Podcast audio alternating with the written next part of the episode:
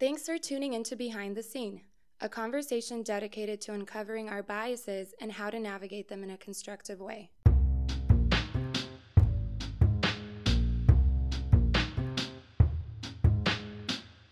Hi, I'm Mark Bauer, And I'm Brandon Polk. and welcome to episode 15 of Behind the Scene, a weekly conversation focused on understanding the biases that are at the root of society's racial tensions. In this episode, we're going to take a different approach to those articles you see all over the place this time of year that instruct you how to talk to your relatives about politics, and really anything else, even beyond politics. Our culture is so polarized that even a holiday about solidarity and gratitude can be hijacked to create division rather than unity. And so we will talk through what it looks like to have a posture of curiosity and gratitude and offer some guidance on how to navigate political discussions that do end up getting a little heated. And while Thanksgiving is the springboard to this topic, these lessons are ones that you can actually apply in every aspect of your life throughout the year. So we're going to jump right into it. We have a special guest with us today who has built her activism around building bridges, and we're excited to have Destiny Herndon de la Rosa, founder of New Wave Feminist, join the discussion. And so we'll get into that now. All right, uh, here we are, joined by Destiny Herndon de la Rosa, uh, founder of New Wave Feminist, a group, a pro life feminist group uh, that has a different approach to the pro life conversation. Uh, and so I thought that bringing Destiny on to talk about specifically in this episode would be instructive for kind of how to bridge those conversations where there's a lot of misunderstanding. And so she's kind of made a career out of that. Um, over the last 10 years in through her activism. Um, and so Destiny, full disclosure, I actually, we've known each other for, I think like eight years now. I first came across you about eight years ago, maybe even longer when I saw a column that you wrote in the Dallas Morning News. And I was like, man, I like the way this chick thinks. And this was early on in the Facebook days before it was kind of creepy to just like friend a random person but that is exactly what I did, and you accepted, and this is now where we find ourselves today. So I'll kind of hand it off to you to to talk a little bit more about who you are and what you do. Yeah. Well, I've been friending people on Facebook. Uh, I don't know, like I've been in that game for a long time, so for us, uh, a yeah. big a big reason I think I actually do that is because in social media circles, a lot of times we do end up creating these echo chambers. And so I love people who think differently and challenge me. And I think that that kind of is at the crux of New Wave Feminist. Um, being a pro life feminist group, it's funny. I always joke that we have something for everyone to love and something for everyone to hate because usually if I tell you I'm pro life and then follow it with the word feminist, there's going to be something that doesn't quite set well with you. Uh, but but the good news is because we're pro life feminists, we also have this kind of like strand of there's probably something in there you agree with if we can get beyond the labels, which is something that I found is really difficult, um, increasingly difficult in this day and age because we want to other people. We want to put them in this group. It's kind of um, this lazy mental exercise we do where if we know the way someone voted or the way they stand on this one issue, then we just go ahead and we assume that we know everything else about them. So my group, New Wave Feminist, is focused a lot on um, pro life activism, but also feminist activism and kind of the root causes that lead a lot of women to feel like, you know, abortion is their only option, which isn't pro life or pro choice. Uh, and so we address some of those things like what are these systems of oppression that are keeping women down and how can we love them better? And usually, when I start talking about that, most people jump on board. Uh, my group kind of got put on the map a few years ago when we were included as a sponsor for the Women's March on Washington, which was an amazing event. Um, but a few days before it, they they knew we were pro life. When we filled out the form, we said, we're anti-abortion but here's a list of other things that we agree on and we want to stand in solidarity with you and so they accepted us and we were sponsors for a full glorious four days.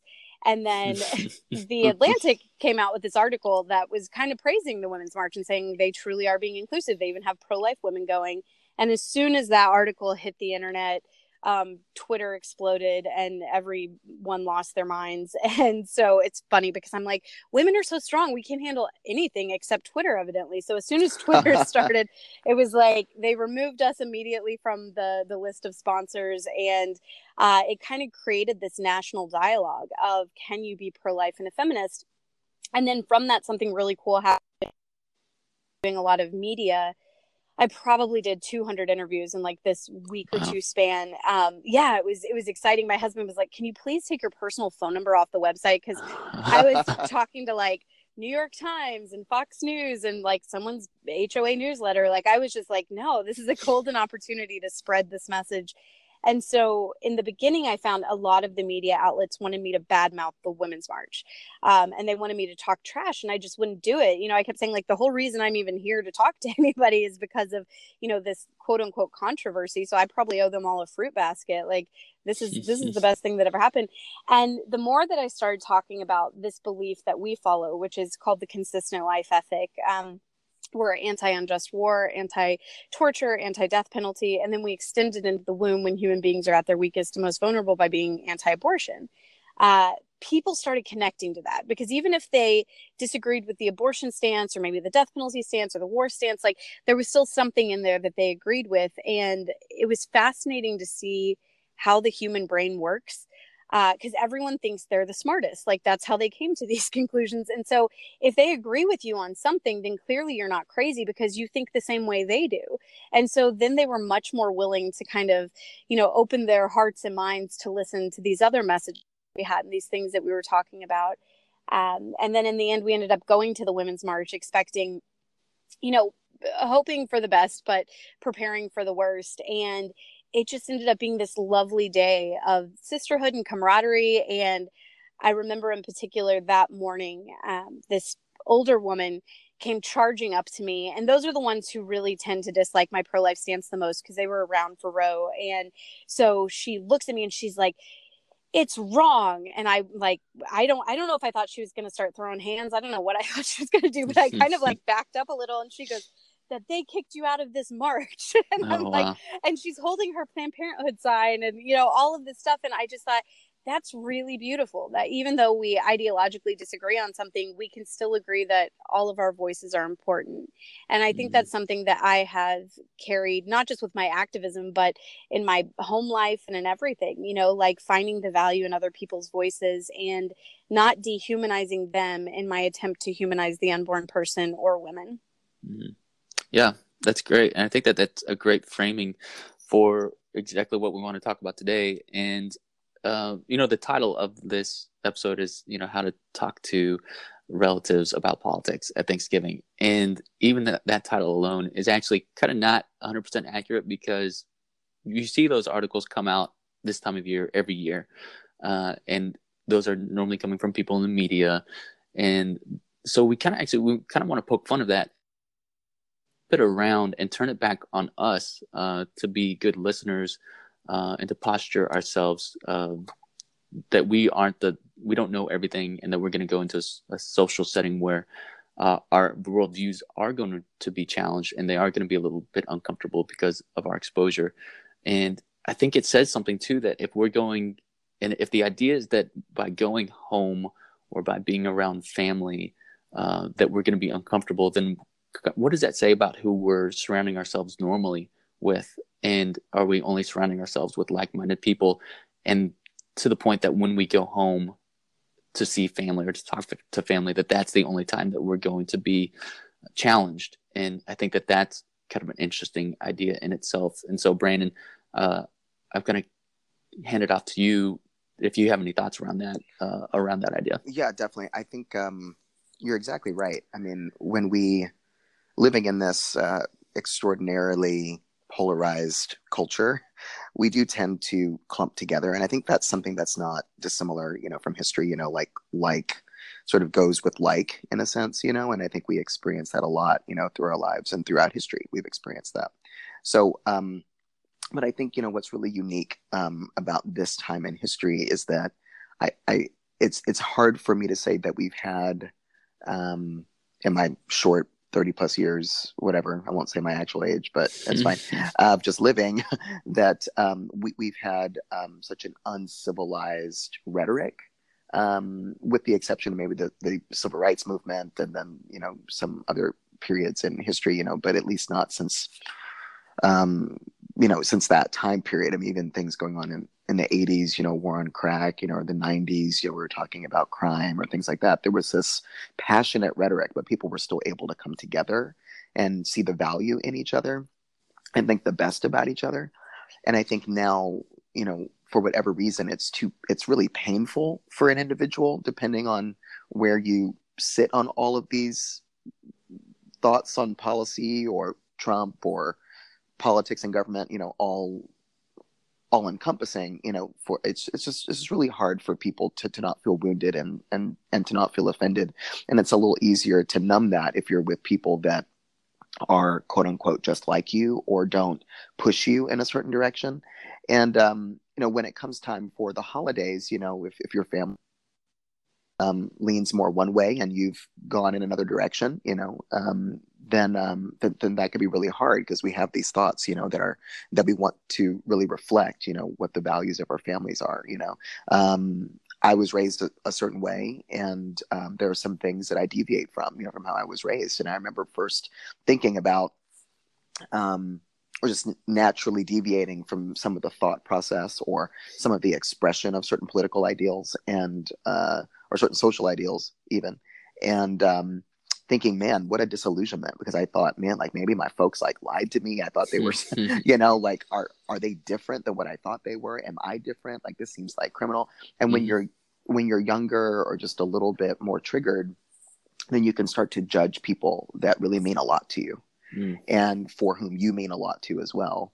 And um, you know, the challenge is to um, see the value to not um, take the humanity out of anyone even if they think something differently than you, even if they approach you um, with a little bit more animus, um, then it's still up to us, you know, um, as individuals who are who have a personal responsibility of our own bodies, of our of our own volume, of what we say, of how we think, of our own posture when it comes to reinforcing a shared value for humanity and anybody. And um, that doesn't mean that we don't, um, you know, that we never disagree. It's all about how we disagree, and it's how we treat people. And um, and we don't really learn how to do that unless you are intentionally talking to people that are different, who have different ideals, who um, have the maturity to have a conversation with you. And hopefully, you're having the maturity to listen as well and to learn from someone that you typically wouldn't be talking to, I guess, you know? And yeah. I get it. I I I know it's painful. I know it's hard, you know, but I think in the grand scheme of things, you know, like no one's getting waterboarded here, and you know what I mean. like no one's getting, um, you know, sprayed by by fire hoses. Um, Your um, Thanksgiving or, or must lynched. be different than mine. Really? Maybe so, Destiny. I mean, you know, well, it's true. I'm not doing a Texas Thanksgiving, so I don't know. You know, I don't know what you guys are doing down there. You kind of have your own rules. we we actually every Thanksgiving in Texas, we every family does an Alamo reenactment. We oh do. Oh my gosh! Yeah, but then we've crazy. added the waterboarding now. Just have you added the yeah, waterboarding? Make it more you know, modern. I figured that's just triggering to me. I don't. I don't think I could do it. I'd be totally triggered. That's why black folks don't swim now. Too much crazy water going on in your face. yeah. You know, it's Great. funny. Like my my grandfather, he used to always say this, and I think it's something that really kind of formed who I was. He would always say, "You can disagree without being disagreeable." Yes. And so, sticking with that and thinking, you know, we can have different opinions, but as long as we see the humanity in others, then I think that's where you are able to have that civil discourse and actual thoughtful conversations.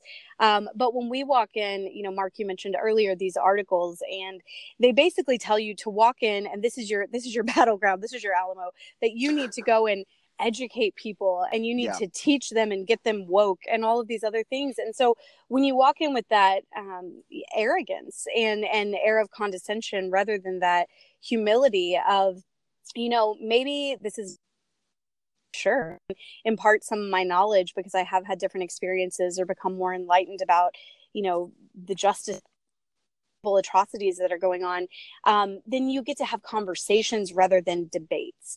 And I think the issue is when we walk in thinking we know everything. Um, there was an episode of This American Life years ago on NPR, and they coined this term modern jackass that people mm. will will walk in and and pretend like they know everything about everything and so it was this group of friends that had walked into this old brownstone in new york and as soon as they got in they all started talking about the architecture and throwing out words that sounded right but none of them actually knew what they meant and finally no. the woman in the group said you get that none of us actually know what we're talking about, right? Like, because they were debating, they it started getting very mm-hmm. heated, and so this idea that everybody kind of knows about 10%, like very few of us are experts on anything. We know about 10% about everything, whether it's healthcare or the justice system or even politics half the time. And so you sure you can talk about the 10% that you actually understand, but a lot of that posturing comes from trying to act like you understand the 90%. Mm-hmm. Yeah, that's totally right. And uh, you know, I think your your experience in that? I mean i know that mark and i have had a lot of experience in just like how do you talk to the other? And it's this thing that um, you know john stott who was a theologian you know had this whole idea about what it meant to be a, a mature um, socially um, like engaged Christian and believer, sort of, a, you know, and um, he has this thing called engaging without compromising, you know, and I think that when when we get into these sort of situations especially when it's the people that are the closest to you the people that have raised you maybe you know or your siblings that we forget that they are not superhuman right? Like they only know 10% of what they know or, or whatever of what the world knows too and we only know a certain piece. And really it's really essential for us to come together so we get a fuller picture of what's going on in the world different perspectives. Um, but how is it that people have not just the ability or the skill set for this but the posture and the value for really engaging in love without compromising your values that you can actually do both um, and that your values can change or they can mature um, even as you're talking to people over the Thanksgiving dinner table, just don't let the turkey leg throw like go out into your face or whatever like don't mm-hmm. throw it at somebody you know because they disagree with you you know yeah. just say hey I have a turkey leg. Would you like some turkey too? You know, and I'm actually maybe, a vegetarian. Know, Oh, I no, no, you're not a vegetarian, Mark. You are not a vegetarian, and I, I, I know we're and listen. And Destiny knows you're not a vegetarian. Yeah, too. you're like, not. That's, that's right. illegal in Texas. You're not allowed. it is illegal in Texas. Not, that is you where our consistent life ethic stops. Like we will cut the cow.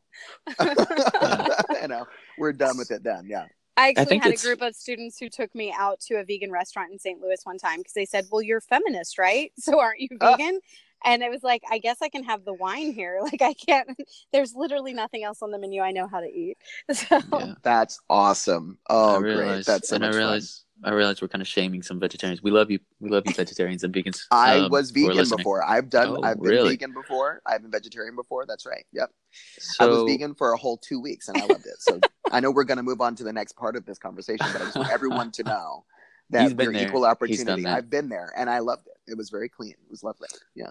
So I do think that that's kind of a fascinating thing is, and that's why I roll my eyes every time these articles come out. Is because Thanksgiving itself is a time of solidarity, and we're suggesting to people that they put aside that that posture to go into this holiday that is all about gratefulness.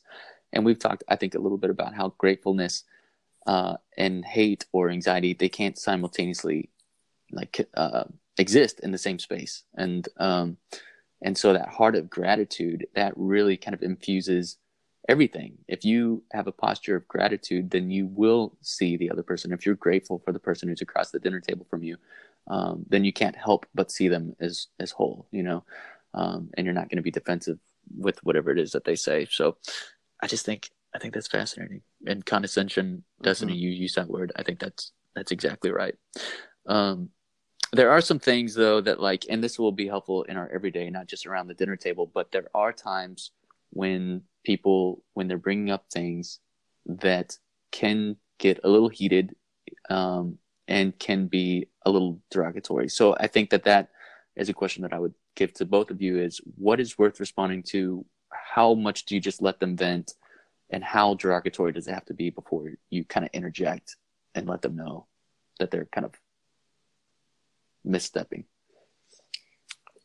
I think I think it's interesting because at the end of the day you have to go home and be able to live with yourself, you know. And so there's a certain line where if you're allowing people to say something in front of you, then the question becomes why were they comfortable saying that in front of me? What have I put off that would make them think that I would be okay with them using that derogatory word or saying this insane thing? I think there's other times though where they're testing you out because especially around the holidays, you maybe only see some of these people once or twice a year. And so they, you know, they might see you sharing articles on Facebook and kind of tell that you're progressing maybe with your ideology to some degree. And so they're kind of testing the waters and saying something extra and saying to see what your response would be. And I've found that there are certain times where you can just laugh. That's a perfectly good response. You know, I, I hate the new passive aggressive thing people do on Facebook where they like do the laugh react whenever they mm-hmm. disagree with somebody. So don't do don't do the real life version of that. But I think it can be kind of a okay, we you know agree to disagree, and then you walk away. But there are other times where there's an opportunity to plant that seed and to say, you know, especially around a holiday like Thanksgiving, where it should be focused on gratitude. I heard a speaker one time say the opposite of entitlement is gratitude.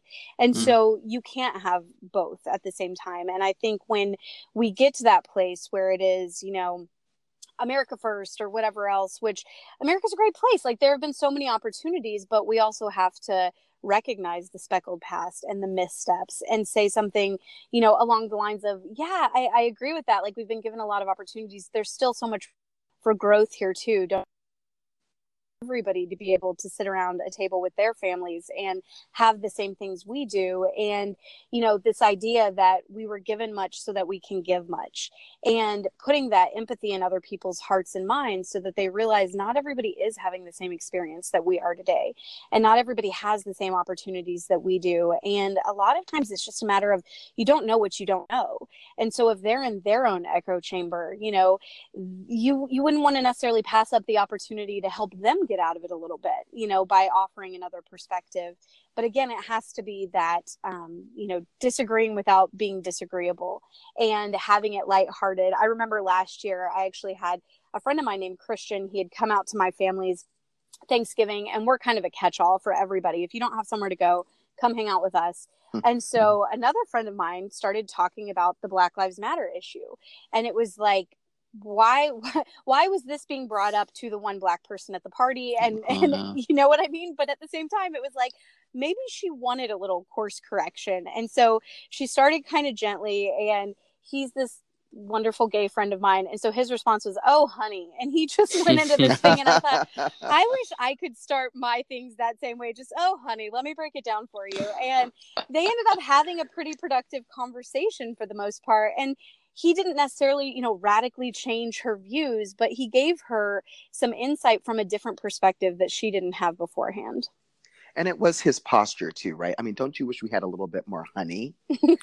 you know what I mean? Just to take it with, right? You know, just to drown some of the more difficult conversations in a lot more honey. You know, I think will make people really take these things a little bit easier when they feel love at the front and they feel this connection at the front. But it takes a really integral person, right? Just to show up with that kind of identity and just say, hey, look, I'll engage it, but I'm going to call you honey because you're sweet to me and I love you, you know, and I just met you today. You know, I think that that's just a way of life, you know, for a lot of people. And, um, but just not enough of us yet you know where we're able to like approach without here again to engage without compromising the um there's there's this interesting irony around the thanksgiving holiday too you know what i mean i think there's you know the way this is told in our storybooks you know, our textbooks or you know is this amazing union you know between the europeans and the and the native americans right? You know that we broke bread and there's this like amazing moment of gratitude and just sharing life and sharing culture and food right? And the reality of that history to your point destiny is that that's not exactly what happened. It's not exactly the relationship be you know that ended up developing, you know, over time. And so there is a lot to be thankful for. Um, but we should recognize that sometimes we are just duped by rhetoric and thinking that this is some magical holiday that doesn't come with its own context, right? That needs to be contextualized in reality of what happened during that era during that time of history. And yet we can still take from it and say this is still valid. It's still a legitimate holiday where we get to come together as friends, as family. We put aside maybe some of our um, some of our enemies, you know, for just a second, and just sort of look and say, you know what, even you are worth um, sort of putting things aside. In some native cultures, they have this thing called um, forgiveness without repentance. And what that like essentially means is that the person that you're going to forgive, if you need to forgive, doesn't have to come to you first and ask you for forgiveness. Mm-hmm. And that's a cultural thing that's embedded in into the identity of a value, right? Of a value system. Um, and they believe that that each person can give up their entitlement, right? Um, so that they can forgive and then break bread, you know, and and have a wonderful time, even in the mix, in even in the midst of contentious um, words and conversation at the dinner table. So maybe that's what they were doing over the Thanksgiving turkey, over the first thanks Thanksgiving turkey, or if you're vegan, over the Thanksgiving tofurkey, and um, uh, but that's uh, that's I think something where, where, we can strive to really get to um, is to uh, really put our differences aside for that moment. If someone uses the N word or something like that, you know, there's there's no formula for how to interact there. I, I think that really depending on the the family dynamic, if it's a healthy family dynamic, um, then maybe there's a way, you know, to um, to engage that. You know, um, people have to trust their intuitions. I think um, if it's an unhealthy family dynamic, um, for whatever reason, I mean, like really, like not, not, not healthy at all. I mean, some people have to consider going somewhere else. I, I think, you know, I, I, know a lot of people that have to do that because their their families just aren't healthy for whatever reason, um, and um, and it's just better for them personally because um, they have to live with themselves. You know, once they go home on on Friday or it's Saturday or Sunday, whenever they get back to their regular lives, you know, they have to um, sort of say, you know what, I'm still okay and not going to let the holidays put me into seasonal depression or make that depression worse, you know. And then we've got, um, you know, we've got the, you know, Christmas and Kwanzaa and Hanukkah and all these things coming up too, you know. So it's just not, you know, mm-hmm. you have to mm-hmm. trust yourself, tr- trust your intuition. Is basically what I'm saying about how yeah. how to engage. Just ha- have a better posture for engaging that if you can. Yeah, one of the things that um, I, I, I still struggle with that honestly. Like, how do you respond to that? Um, to someone using the N word. My grandfather had used the N word a couple times. I remember, um, but he also late in life had a kind of a real sweet relationship with a black man who mm. um, came around, and so what was interesting for me was to see him use the N word, but then to have this real kind of sweet relationship with this black man, and so I'm like, okay, well, he's using this this word, and now he is in relationship with this this person. Like, what? How do those things? Like, there's some tension there, and in his perception probably of how he grew up.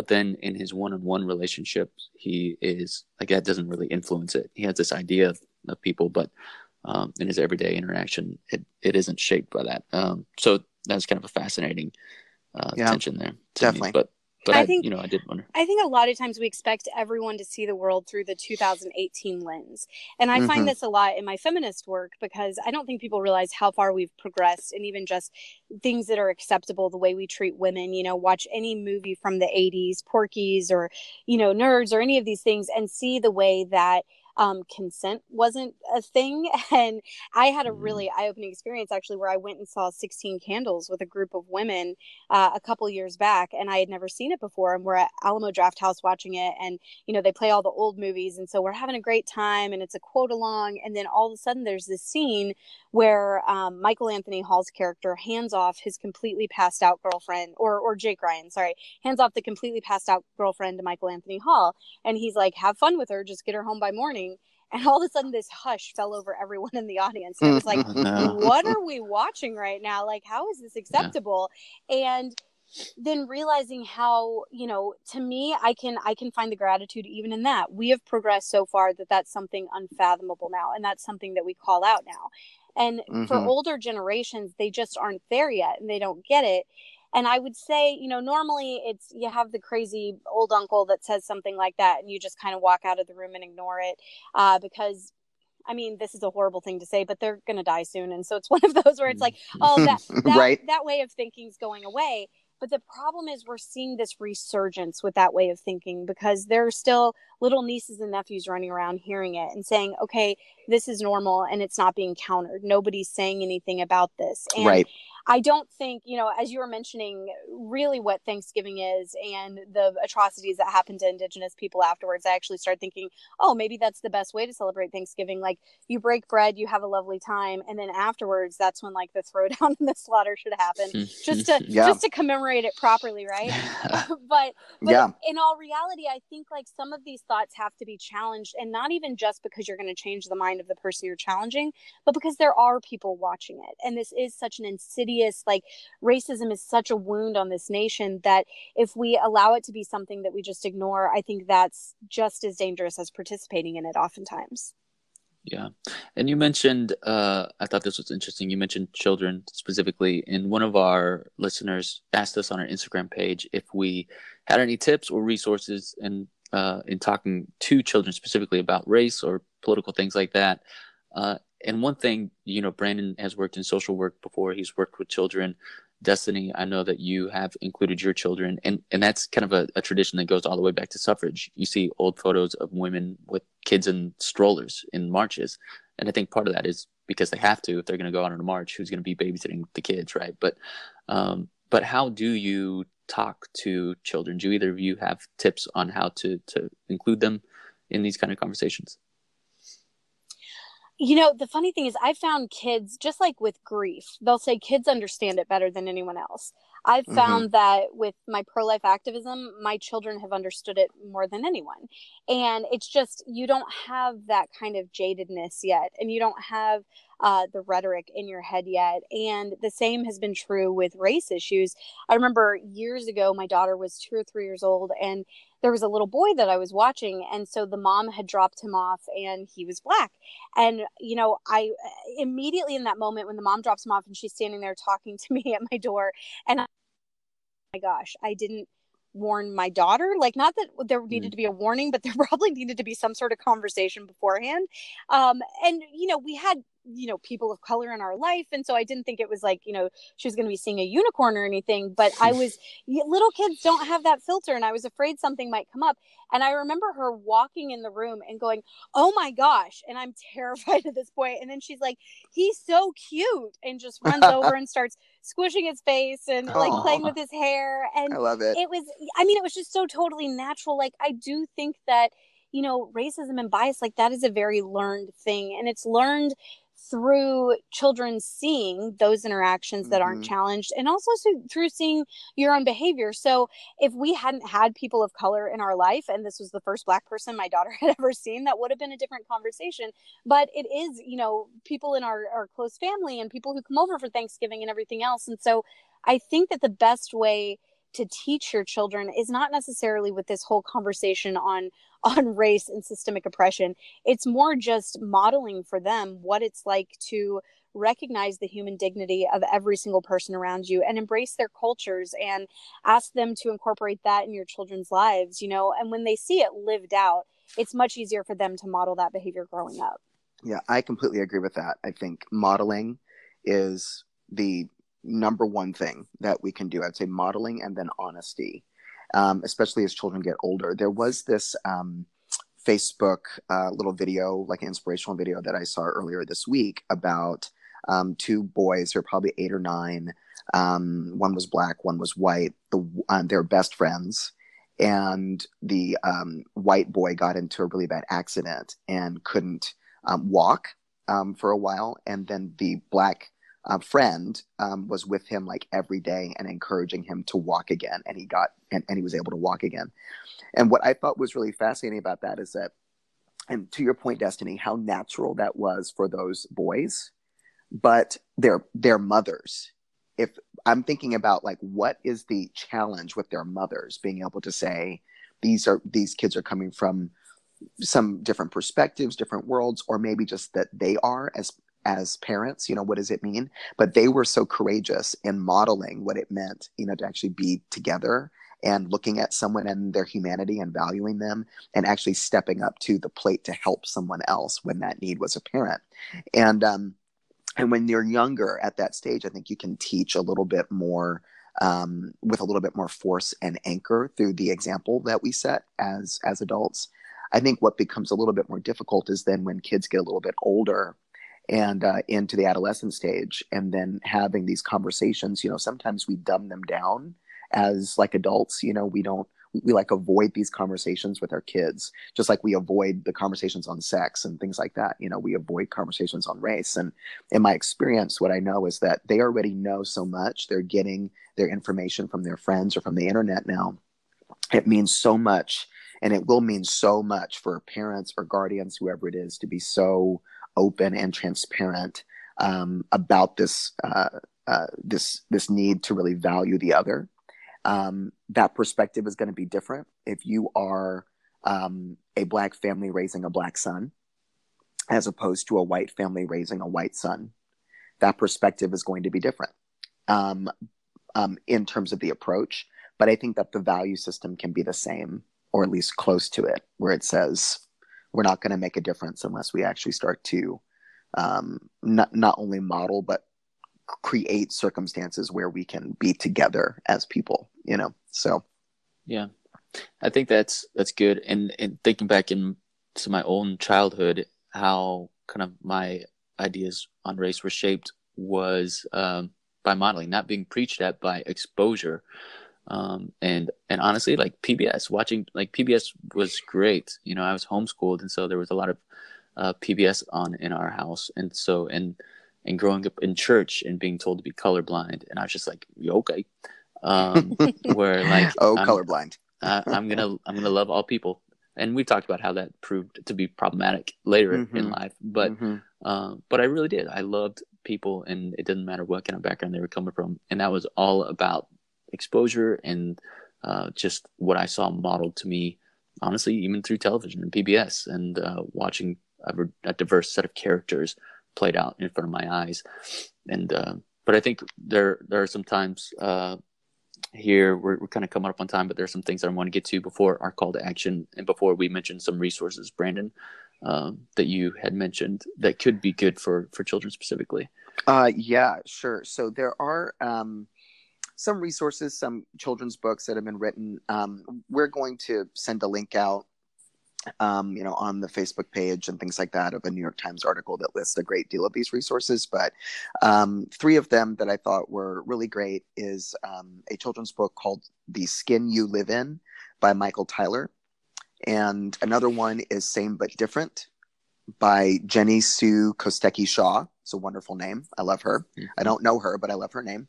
And then the final resource is the the Snowy Day which is a really great text. It's it's the first full um, book uh, that was illustrated in color uh, with an African American child as the main character, and that's by Ezra Jack Keats. So um, go out, do some research, and definitely feel free to like take those books and read those to to your kids just to expose them um, mm-hmm. to a different range of shade, yeah. if you will. You know. Yeah.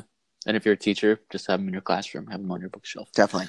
Um, so uh, and then before we get into our call to action, and I'm just realized I just like did a major sniffle. Um, there, there's something that we like. Uh, we were talking earlier before we started recording. Brandon, you mentioned what are what are some ten ways to recognize you're the problem at Thanksgiving, and I thought that yeah. was really funny and just a fun exercise to through. It's a fun little exercise. We don't have quite our ten. We're going to refine this list and also send this out to you. But just some of the ideas. I mean, I, I mean, here's the impetus behind this list is oftentimes we point the finger, right? And we talk a lot on this podcast about curious about ourselves. I think we should laugh at ourselves too a little bit, you know, and um, th- this is part of that exercise. Um, so we're going to riff a little bit and come up with like 10 or so ways, maybe a little bit less, 10 ways to recognize that you're the problem at Thanksgiving. Okay, so some of the things that we've come up with if um, is if if you're the one constantly rolling your your eyes and people notice it, then maybe you're the problem. Okay. Mm-hmm. Um, if everyone keeps asking you, "Oh, honey, what's what's wrong? Are you okay?" then maybe you're the problem. Okay. Um, if you're wearing political attire to the Thanksgiving dinner, this one was Destiny's. That was great. That's like if you if you're wearing the the button or the "Make America Great Again" hat, then maybe you're the problem at Thanksgiving dinner, right? um, I can stop there if you guys want to jump in a little bit more because those are really funny. Yeah, yeah, my my other one was uh, if you park your car in a way where all of your relatives have to walk by and see all your inflammatory bumper stickers, then then maybe that's something I did recently and should probably stop. Maybe that's something you did recently. Okay. Okay. Well, the Yeah. funny thing is, I I guess till today I didn't realize I was the problem because usually Oh. I am. your listicle helps me. I usually, I mean, I spend my days building bridges with other people and people who I don't know at all. But then it's so funny, like your own family. I guess because you know that they can't, like, uh, I don't know, uh, disavow you or something, and like, and leave you. And so you tend to just give it a little bit more with them, right? And they're the ones who throw out these inflammatory things, and then you have to respond to them. And so in years past, it's always been the case.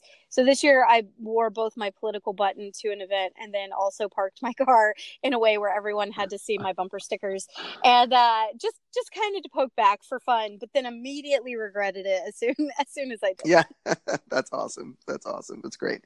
No, I think that's great. I think the only like other one that that you came up with um that was really great, Destiny, is if you go into the um into the place where you're having dinner and then you change the television station from like from football to like the news channel of your flavor like fox news or cnn you know maybe you're the problem at thanksgiving you just turn the volume all the way up and start nodding your head Yeah. in agreement. Yeah. Yeah, I said maybe it's it's like Laura Ingraham, you know, on the television, you know, talking about everyone should just stay in their lane and stick to basketball. You know what I mean? I'm like, that's gonna that that's a little salacious, you know, for for for turkey and stuffing, you know. Oh, and then So- we said yeah, and then play the national anthem and see who stands up and That's start right. calling people. out. oh my gosh, you see who who like stands up and who kneels. And then Oh right gosh. there, that's how you pick your flag football teams for for after the That's meal. right. That's right. That's right. Full that's right. contact. Mini civil Full war. contact. Hopefully, there's not a full negative contact going on after someone kneels at the anthem. You know, amazing, amazing, great. Well, that's all. I think. I think we should definitely like refine this list and put this out. I think Yep. that'd be great. That'll be great. I feel like Shareable very content. David Letterman-ish. You know, kind of putting out Oh a, yes, a list sure. of 10, 10 things. You know. Yeah, you know, and who who was the OG who started the listicle? That was I think that was the big man with the the Ten Commandments and the Oh. good listicle. Moses. Mo- yeah. God. burning That's right. bush. That's right. Uh, so I hope that this is also so inspired. Um, but uh, at the end of every episode, we want to leave you with a call to action, something that you can kind of reflect on after this episode, and take into, you know, not only do we want you to, to just sit and listen with us uh, and, um, you know, hope that something is agitated within you, but then put your feet to action and what is something that you can do this week, tomorrow, that you can take from this episode and put into practice. And so, um, I think all three of us, this is a little different from normal, but all three of us had some ideas on what we can do uh, to kind of see the other and posture ourselves. And so, Destiny, uh, I liked really what you had brought up earlier before we started recording. If you want to, Yeah, yeah. So the call to action that I do when I speak at colleges is I always tell the kids to go out that following week and have coffee with someone who has a completely different opinion than you do on whatever particular issue because I've found that I have coffees with people nonstop and it is something that, you know, sometimes we agree on some stuff and sometimes we disagree on a lot, but it has built my empathy and understanding and really solidified not just my own positions but you know where my blind spots are and things that i can be doing better. And it has given me the um, the ability to have natural discourse with people and understand where they're coming from because i think so often we're being told what to think whether it's from the echo chambers we've created or news media or whatever. We have to have this opinion on this thing because this is what aligns with our politics. And so then when someone challenges that because it's not a true thought out belief that we've actually like come up with ourselves we tend to be very combative. And so if we instead flesh out some of these ideas and really think through them then you end up owning them and i found that there's so much less emotion tied to it when you you know it's that thing where anytime i'm fighting with my husband and i'm wrong like both times um both, times. both times that that's happened i have been very defensive right? Because you know you're wrong like a piece of you knows you're wrong. And so you end up being um, extra emotional and over the top. But anytime you actually have come to an opinion but are kind of willing to you know we talked about this earlier the idea of listening to hear, not listening to respond. So mm. you're listening to people to actually understand where they're coming from, and it will make you a better, you know, more whole person when it comes to your views and and ideas and the way that you're able then to converse with others. Mm-hmm. And that brings up a good point to Brandon. What your call to action was specifically? How?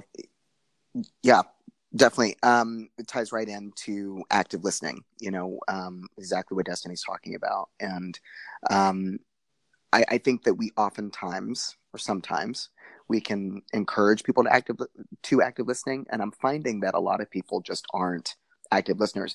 The reason why is because i mean i'm bringing a therapeutic you know point of view to most of my relationships you know like i went to school for this. Like i am an active listener. I'm a trained listener. Mm-hmm. and oftentimes my my expectation is that everyone has that skill because I do it mm. so often in like my daily life and destiny. I'm sure you're the same, Mark. I know you're the same that we spend so much time talking to people, but listening to them as well. And most people actually don't do that. Most people are, you know, sitting at a desk. They're, you know, maybe it just task oriented in their jobs or whatever it might be. Um, when it comes to these types of contentious topics, you know, like a lot of folks don't know how to handle their triggers. And so they aren't listening to be heard or, or, or listening to understand you know they aren't waiting for the for the final period on what someone has said so they can process it and then give an educational or a kind of an authentic response to what they heard. Um, so i think doing some research what is active listening? You know um, go on google. It's our best friend sometimes. Mm-hmm. sometimes it's not but sometimes it is um, where you can just find out what this thing is. Don't just assume that you know how to do it. Don't just assume that you're doing good at it when you yeah. think you're doing it, right? Am if I doing were, it right now? Uh, no.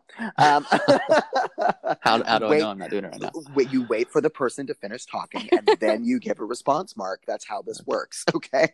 So, but there are strategically placed interruptions that are about engagement, not about totally interrupting the, the person's strain of thought. You let them finish what their thought process is and then you react emotionally, relationally, authentically to what was said, not just, oh gosh, I can't wait for them to shut up so I can make the point I want to make and then move on to the next part of your life. You know, that's that's sometimes how how we treat each other. Goes back to humanization, and I think humility is is actually very much a part of that. So yeah, so that's the call to action. And I would say a lot of times also asking questions. So if you find that you're just shooting out answers back to them, you're not active listening. But if That's you're right. genuinely listening, then you end up having questions for them and that's you want them to, you know, expand on what they're already saying. And so that's always a good sign. Have I asked a lot of questions? Am I actually listening so that I can learn something from them? Mm-hmm. Um, that's a huge part of it. 100%. 100% and it's interesting brandon you mentioned and you are trained in active listening. And even in so my call to action was ask yourself if what you're hearing is wrong. If your first reaction is to correct because you think something is wrong uh, and it it your first reaction is that because instinctually if you know something feels wrong because maybe it's contrary to what you know or believe uh, but maybe in that moment ask yourself, is it really though? Is it really wrong? And you can, as Destiny said, follow up with some questions. You know, I'm not understanding fully. Can you help me understand? Is a good question. If you find yourself um, not necessarily aligning with what they're saying, um, but even after the conversation, you can go home and really kind of reflect on it and say, is this wrong? And that's, you know, as a trained journalist uh, and a fact checker, my, my first job was as a fact checker. I learned mm. real quickly that you know facts are one thing, and then uh, perspectives from those facts. Mm-hmm. Those facts inform us, but uh, we can also have different perspectives and um, simultaneously contain different views. Um, and ask yourself, is it really wrong, or mm-hmm. is it just contrary to to what I'm feeling? So it's good. Yeah. I love I love the uh, help me understand because I found the two most powerful things when having a conversation is to say I see where you're coming from and then go into what you're saying and then also the the help me understand because I think so often our response is no you're wrong let me tell you why you're wrong but when mm-hmm. you say help me understand where you're coming from sometimes for the listener or for the person you're talking to it actually helps them connect their own inconsistencies because they might have this one view about something but they're not being consistent in the way they actually apply it and so when you say mm-hmm. well help me understand how you feel this way about you know human dignity in this case but then you don't necessarily apply it here and they have to now work that out and sometimes you just that's the end of the conversation they give you some answer and maybe it's not uh, fully formed or thought out and then you say okay I, I don't quite get it but you know um, at least we're thinking about it. And then they go mm-hmm. home and they think through that process more and they end up kind of realizing their own blind spots and coming to a different conclusion. So I, I totally agree with that. Help me understand is one of the best things you can say to someone. Yeah. And that's a great uh, bow to put on this, I think. Um, and so that's just maybe that's what your shirt says when you go to dinner. Is just it's it's just that phrase. Help me understand. Um, put down the turkey might, leg and help me understand. Put down the turkey. Put that's right. exactly. Put it down. Yeah. Put it down. Put that drumstick down. Don't throw it. Don't throw it at the person. Don't do it. It's not worth it. Don't, don't do it. Uh, Thanksgiving well, murder. Yeah. That, that turned it into a clue. Yeah. Um, well, this has been great. Destiny, thanks. Really enjoyed the conversation. I really enjoyed your insight. Uh, so thank you so much for taking the time to be with us today. Um, this will, of course, be everywhere where podcasts exist iTunes, Spotify, Stitcher, uh, everywhere where podcasts exist. And so uh, we'll be back next week. Brandon and I, we still have to flesh out what we want to talk about next week, but we have some good ideas. And then in a couple of weeks, uh, I want to put this out there so you know to put it on the calendar. We will be doing our first Facebook Live broadcast um, December 4th. That's a Tuesday. So we normally release on Monday. That's going to be a little bit different that week. Uh, but we'll be doing a Facebook Live. We're going to be talking about the church's role in perpetuating slavery and racism. So that's going to be really kind of a fun conversation, I think. So yeah, that'll be uh, put that on the calendar. And uh, thanks for thanks for tuning in. Thanks for listening this time. And we'll catch you same time, same place next week. Thanks, thanks Destiny. Thank you.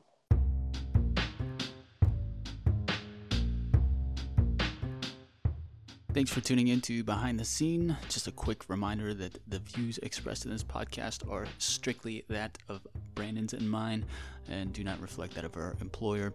Uh, and then, second, if you enjoyed this content at all, we'd love it if you could like it and subscribe. And then, of course, if you think you know anyone who would benefit from this content or would like to engage with it, please share it with them as well. And we will see you next time.